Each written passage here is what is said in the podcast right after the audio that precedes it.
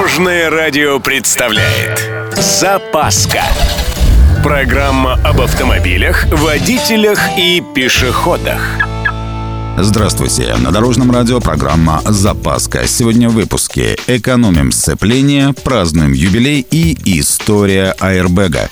С вами Владимир Лебедев. Поехали! Интересное наблюдение. У водителей, которые привыкли держать руку на ручке механической коробки передач, КПП изнашивается быстрее – даже небольшие подрагивания руки на кочках или в такт музыки приводят к довольно серьезным последствиям.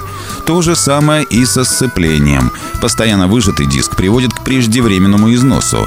Если в течение года стоять на пяти светофорах в день по минуте с выжатым сцеплением, срок службы узла сокращается на 15 тысяч километров.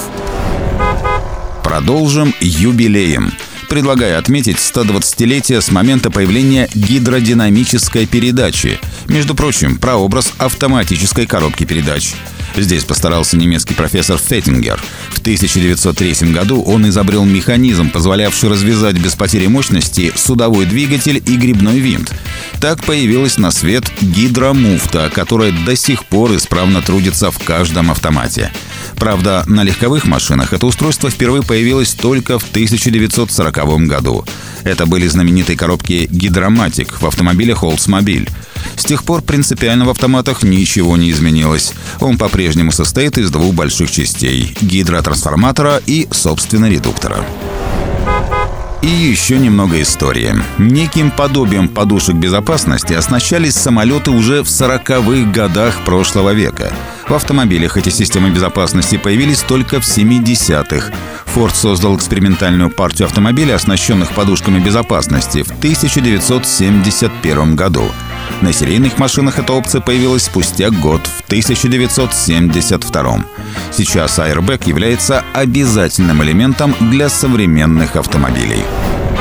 На этом у меня все. С вами был Владимир Лебедев и программа «Запаска» на Дорожном радио. Любой из выпусков вы можете послушать на нашем сайте или подписавшись на официальный подкаст. Дорожное радио. Вместе в пути.